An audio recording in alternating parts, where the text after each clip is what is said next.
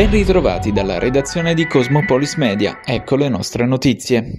Nella mattinata di ieri, terribile incidente verificatosi sulla statale 100 all'altezza di San Basilio a Mottola. Nello scontro ha perso la vita Mara Maselli, ragazza 23enne di San Michele di Bari, dopo essere stata trasportata all'ospedale San Pio di Castellaneta. L'auto della giovane che viaggiava con il suo fidanzato si è scontrata contro un furgone. L'autista del mezzo era in compagnia della madre ricoverata in gravissime condizioni al Santissima Annunziata di Taranto. Le persone ferite sono tre di cui una in prognosi riservata, ancora poco chiara la dinamica dell'incidente.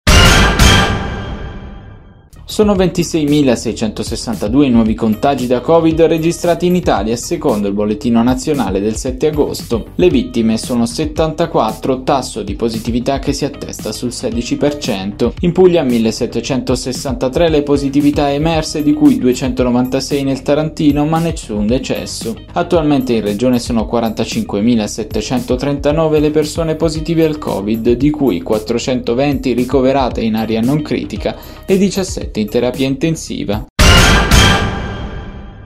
Diciamo no all'agenda Draghi che stanzia un miliardo di euro per aumentare la produzione dell'ex Silva di Taranto senza vincolare le risorse alla tutela ambientale e alla prevenzione sanitaria. Affossare la transizione ecologica e regalare un miliardo di euro di soldi pubblici a un'azienda privata senza imprimere una seria svolta ambientalista alla produzione di acciaio in questo paese è l'ennesimo schiaffo alla città di Taranto che aspira a un futuro diverso e dove migliaia di lavoratori diretti e indiretti continuano continuano a vivere di precarietà ed incertezza. Ad affermarlo il senatore e vicepresidente del Movimento 5 Stelle Mario Turco riferendosi alla norma contenuta nel decreto aiuti bis che consente a Invitalia di sottoscrivere aumenti di capitali o strumenti idonei al rafforzamento patrimoniale fino a un miliardo nell'acciaieria d'Italia di Taranto. Nei giorni scorsi, dopo diversi servizi di appostamento, i poliziotti del commissariato Borgo, della Guardia Costiera e dell'ASL avevano proceduto al controllo di un'autovettura che dal primo seno del Mar Piccolo aveva raggiunto una nota pescheria di Massafra già oggetto di controllo da parte dei poliziotti. Sono stati così sequestrati 60 kg di cozze nere, successivamente distrutte a mezzo compattatore amio, mentre il proprietario dell'autovettura è stato denunciato all'autorità giudiziaria poiché presunto responsabile del reato di commercio di sostanze alimentari nocive e in cattivo stato di conservazione. Attualmente infatti vige il divieto di prelievo e di commercializzazione di mitili presenti nel primo seno del Mar Piccolo a causa della presenza di diossina e PCB, sostanze estremamente nocive per la salute.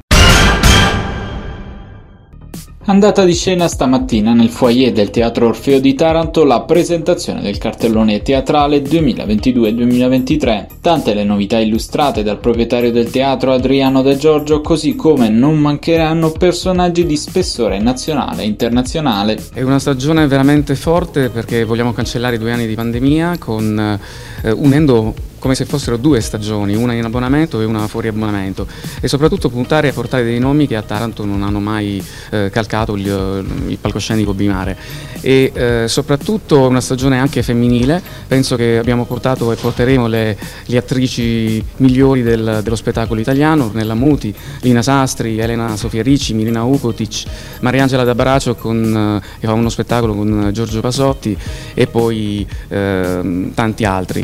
E, e io mi sento abbastanza emozionato perché credo che Taranto una, una stagione così forte non l'abbia avuta almeno negli ultimi anni e, e, soprattutto credo che Taranto a livello pugliese avrà un cartellone di tutto rispetto e, e sicuramente uno dei migliori. Lanciano una stagione eh, pazzesca che insieme a quella del, del, teatro, del teatro Comunale Fusco davvero regalerà ai tarantini una, un periodo meraviglioso di, di teatro, di, di, di, musica, di cabaret, di, altissimo livello. Ci sarà veramente da scegliere e calcolando che siamo ancora all'inizio perché c'è ancora tanto da presentare, eh, devo dire che questo ci, ci, rende felici perché vuol dire che il lavoro che stiamo facendo tutti insieme eh, è un lavoro importante, di grande cambiamento, di, ristrutturazione, di rivoluzione culturale di questa città.